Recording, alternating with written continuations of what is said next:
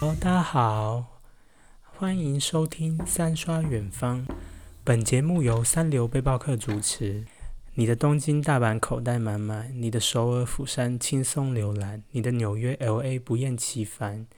你刷了多少地方，仍然有一些你依稀听过，但不一定去过的城镇。他们缺少包装，更道地，更风土，更怂。我们一起三刷远方，听我说那些迷人却非主角的城市。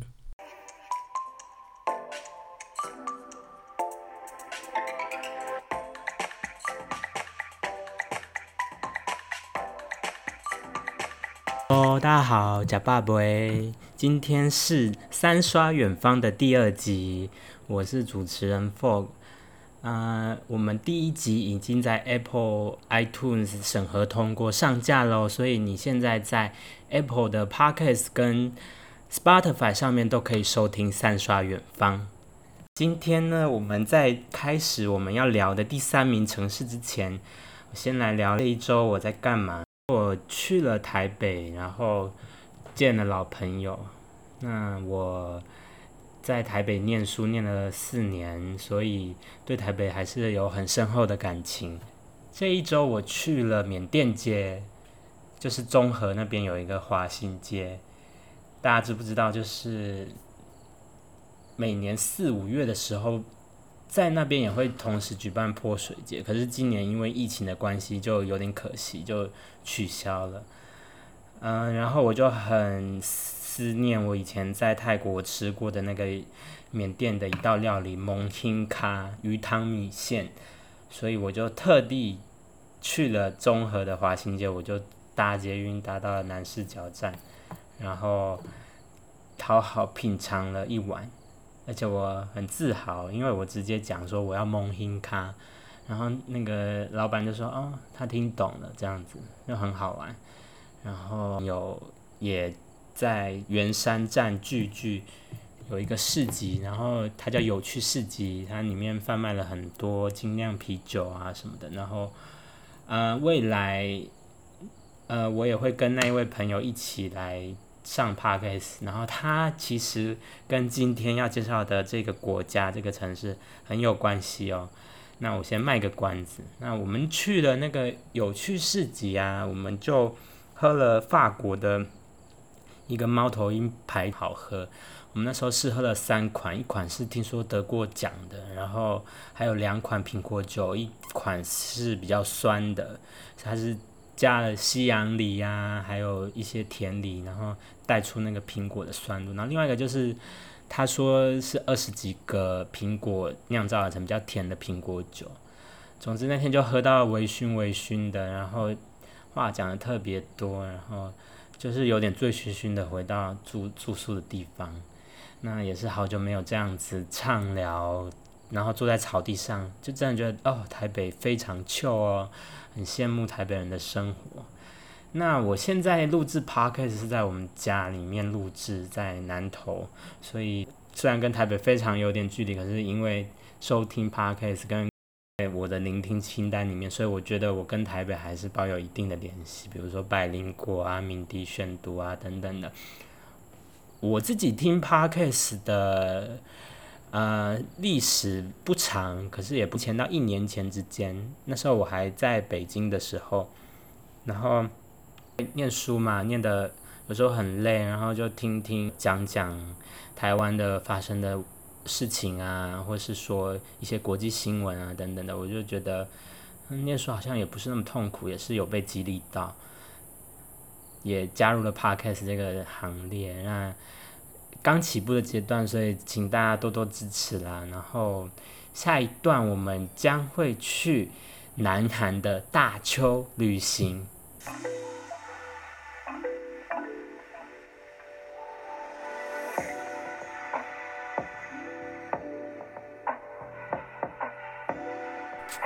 今天我们要到大韩民国的第三名城市。位列在首尔跟釜山之后的大邱，大邱位在朝鲜半岛的东南方，然后它距离釜山非常近，大概一个小时的车程。那在离首尔两个小时也不远，所以位置就是在中间，刚好跟台中非常的相似。台湾其实跟南韩蛮有渊源的，以前也称作兄弟之邦。那台北跟汉城，就是现在的首尔，是姐妹市的关系；高雄也跟釜山缔结了姐妹市。所以你若把南韩排列成台湾的样子，台北、台中、高雄。就很似首尔、大邱、釜山。当年呢，日本在一九七二年跟台湾断交，一九七八年美国也跟台湾断交的时候，韩国其实是一直还跟我们保持着外交关系的，是直到一九九二年才正式跟台湾断交。那其实台韩以前。称作兄弟之邦，是因为我们的处境还有我们的量体都十分的相似。我们同样站在反共的阵线，我们同时拥有日本殖民的历史。那量体上来说，你可以把南韩想成是台湾的两倍大，不管是在面积或是人口。呃，不过有趣的是，当时的兄弟之邦，台湾是以兄自居，南韩是以弟来称呼的，所以。嗯，在断交之后，瞬间的那个台韩关系的疲变，使得呃呃部分的台湾人在当时是用那个抵抵制韩国的很非常激烈的手段。我们都曾经同样身为东亚四小龙的国家之一。嗯，所以一直有一个竞逐竞争的关系，在球场上啊，我们很想说，好想赢韩国。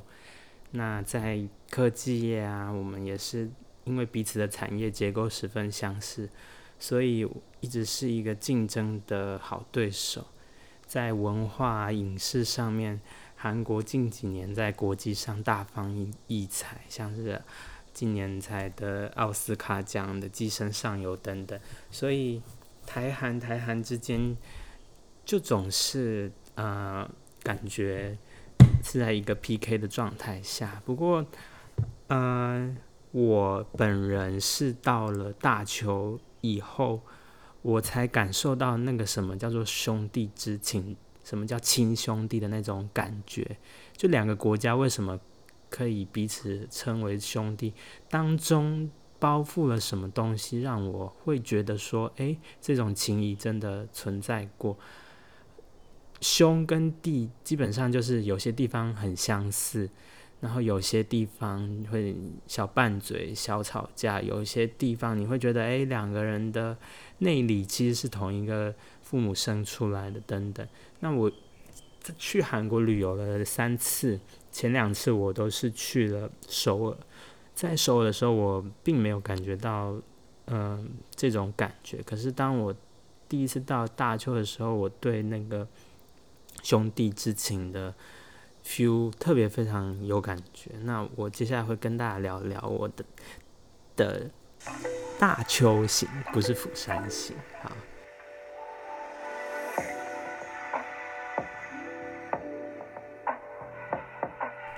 好，欢迎回到三刷远方。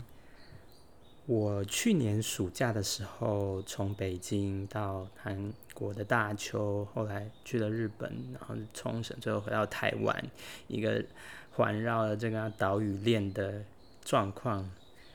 呃，因为当时我觉得机票从北京直飞台湾，跟去韩国再去日本再回台湾差不多，然后顺便想要去拜访朋友，所以我就做了这样一个环绕的旅行。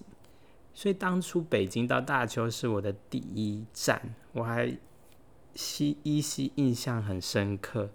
当时我好像是连夜逃离北京，就恨不得赶快投奔自由世界的感觉。那第一站我就来到大邱，那时候记得清晨五点的时候，天空是一片红，然后慢慢的要降落在大邱上面。大邱其实它也是一个盆地，它跟台北盆地、台中盆地一样。那大邱它是北部、南部都有山环绕，北部有很有名的那个八公山。那时候我就坐在飞机上，然后从窗外看出去，我就觉得大邱这个城市非常的漂亮。然后它被山环绕，也跟台湾非常的像，有那种小小高高的丘陵，也有在远方也有非常高的山等等。所以心情当时是非常兴奋的，完全没有睡意，因为我一想到我已经逃离了让我压力很大的北京，然后来到了这个城市，我就很开心。那我下来下飞机以后，很快的出关以后，到大邱还是凌晨早上早早晨的六七点，然后我就想想，哎，之前在网络上有看。大邱有一个市场叫西门市场，有卖好多吃的，所以我决定第一站我就去西门市场。所以我那时候在他们的那个机场的类似 Seven 的那个便利超商买了一张很好看的一个卡片，就他们的那个公车卡，我有点忘记名字叫做什么，不过上面图案是熊大跟兔兔这样子，然后穿着韩韩韩式的韩服。然后我就在那边等公车，然后摇摇晃晃的，很快就到了西门市场。结果才发现，哎，天哪，这么早，根本就还没有人，连一间商店都还没有开。那那个时候的我就饥肠辘辘，所以我就躲进了市场旁边的便利商店，然后顺便用呃手机。买好的网络，赶快搜寻说大邱有什么好玩的，有什么好吃的，因为想要长片大邱的精华。那后来呢，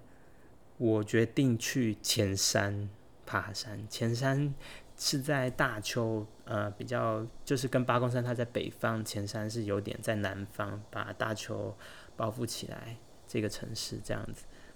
所以我后来就又搭乘了公车，我不知道我自己怎么做到的，不过我就很搭着那个摇摇晃晃的公车，又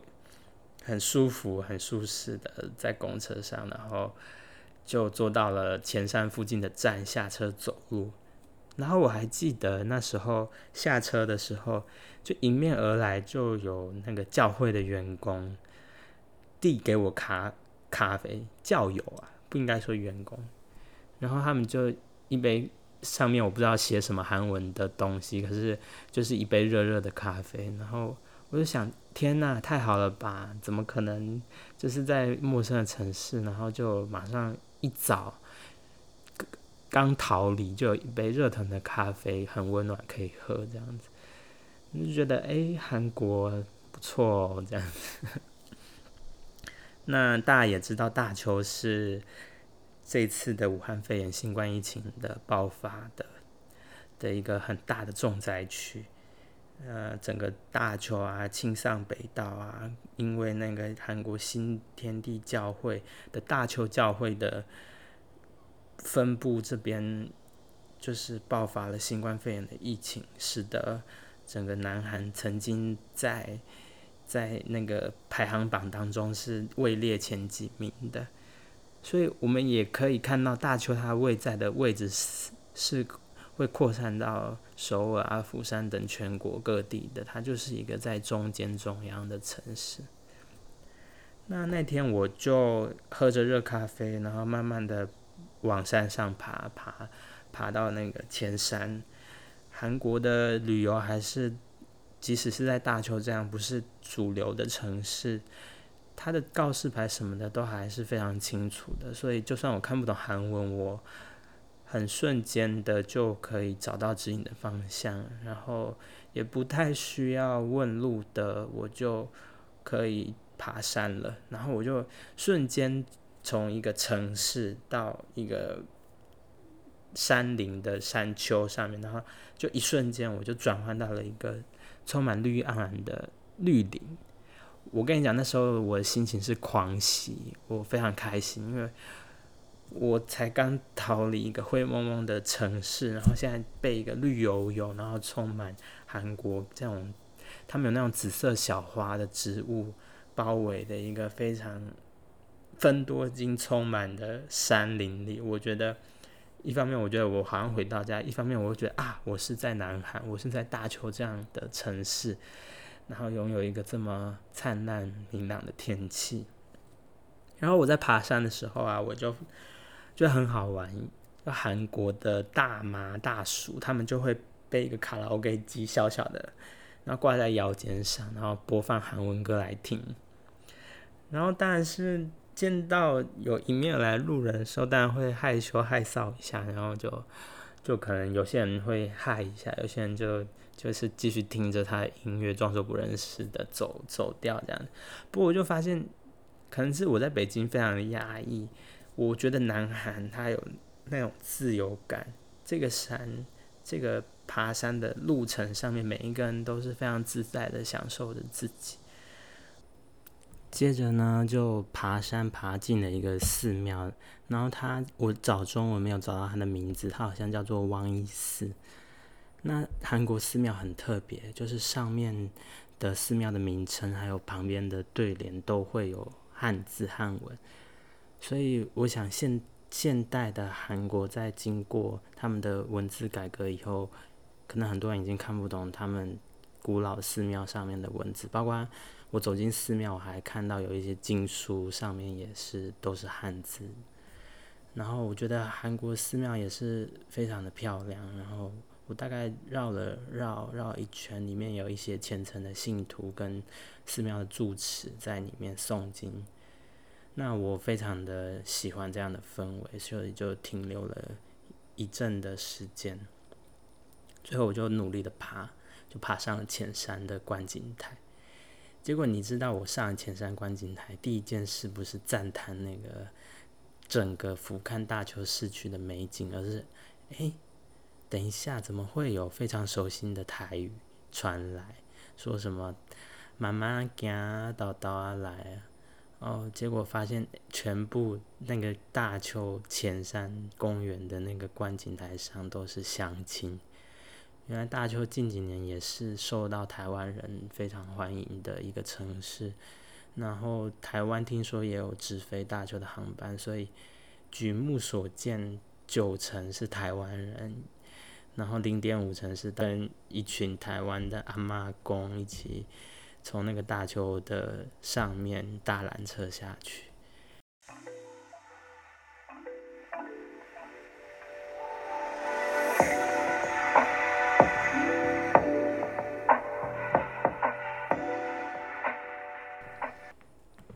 回到市区以后，我去了西门市场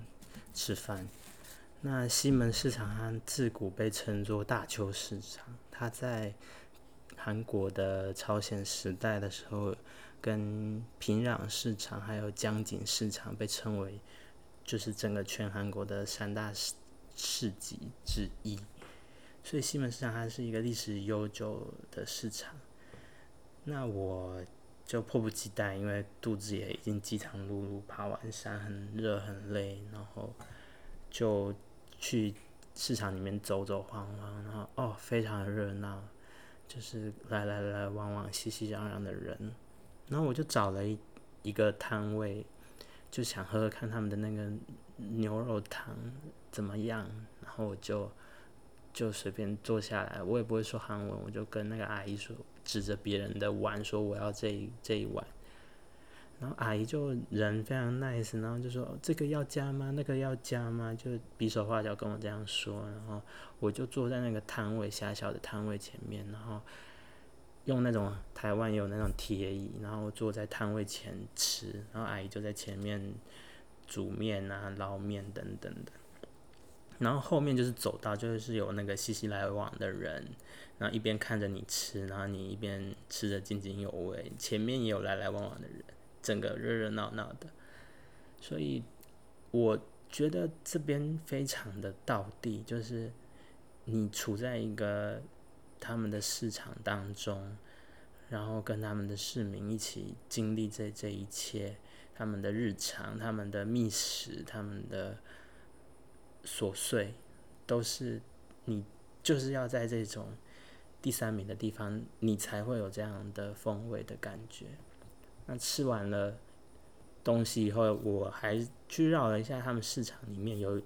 有一区是缝纫衣服的区，有一区是贩卖海海产区域。我吃饱以后，我就走过了那静态胡同，还有那个桂山堂等等景点，然后我就到他们那个地铁的交汇站，红线跟绿线交汇站，那附近有一个百货。然后那时候我走着走着就发现，哎，有一个抗议的行动在进行。然后那时候抗议的人，他宣传拿的纸上面是一个。北韩的金正恩操纵着南韩的文在寅，操纵着那时候是属于知识的那个金庆珠，然后最后操纵着他们的知名那个网网络的政治博主，政治 K A K O L Darking 这样子。然后我很好奇，可是那时候我并没有想到他们抗议的诉求是什么，因为那个标语是写韩文。我是回来以后问了我的。朋友会韩文朋友以后才知道这个事件。那当当时这个南韩庆尚南道的知识金庆珠，他呢就被控诉说，二零一七年在南韩总统大选的时候，以官职交换动员网军来操纵舆论，替文在寅助选。然后这一件事情也在二零一九年的一月的时候。已经那个金庆珠被判处两年有期徒刑，并且当庭被捕。那当初检方指控这个金庆珠跟知名的政治网红 Darkin 勾结，然后操纵用网军操控舆论，为民主党的大选的党内初选的服务的这样的罪名，呃，最终是有被判刑的，所以。这件事情就是反映到像今年的，即使新冠肺炎，韩国有投票嘛，那南韩还是有被质疑说今年的选举有造假的可能等等的。那结束了这一，就是我观看了那一场那个在街上的抗议，无声，有点像是无声抗议以后，我就往下走去了他们。我想要去拍拍看，他们非常流行的那个大头贴照，就是我想看看韩国的那个拍的那个美妆大头贴照到底有多厉害，所以我就就去预约报名，结果没想到哦，大排长龙，大家都要拍，我就原本是两点多、三点多去，他就说可能要到五点，你可以先去晃晃这样子，然后大概五点回去以后，就是你就马上可以。他有一个很大的更衣室，很大的镜子，然后有十几套西装你可以换这样子。那我就换了一套西装，然后很快的，就是摄影师就请你到前面，然后教你怎么摆 pose 啊，怎么做啊，非常温柔，然后让你拍的很开心。拍完以后，你到旁边还有热水可以喝，然后在等待的同时，你也可以先看别人拍啊，看其他人在挑选照片、挑选衣服等等的。然后最终轮到我的时候，我就看着那个修图的那个小小哥哥，他非常厉害，他就很很快速的在电脑上滑，然后那个 PS 修图修图，然后就把你脸修的看起来像你又不像你，可是他又坚持说这个可以用在护照跟健保卡上面，然后我就拿到两张帅帅的照片，一张是原本的证件照，另外一张是有粉红布幕背景的一个。呃，大头贴照这样子，然后我后来健保卡遗失的时候，我也有用这个韩国证件照来当做我的证件照，就是一个感觉是一套式流程，很完善完整的体验。那傍晚我就往前往大邱有一个叫新川的，新川再往上流，最后会汇集成一个洛东江。那那个洛东江是韩国非常大的一条江。那我在新川上面，它也有跟那个日本京都的鸭川一样。日本京都鸭川上面是有乌龟，你可以跳乌龟。那它们上面是有很大的那个方格子，所以你就可以在那个方格子上面跳跳跳跳跳，然后玩，就是看小朋友玩，看家长玩等等。我不得不说，南韩的河川整治真的是非常的成功。它比起台湾台台中的柳川，前阵子看起来有模有样，可是现在你回去看，它又围起围篱，然后又一一副死气沉沉的样子。可是那个新川它不一样，新川它非常的洁净，而且非常清水，然后不会很很不舒服。你就是玩的时候，你就会享受沐浴在那个夕阳之中，然后你也可以看到。旁边有完善的自行车道，来来往往的散步的人，非常整个很舒服。然后我就慢慢的从那个新川步行到了他们一个非常非常有名，也是我今天想要特别介绍的景点——金光石街。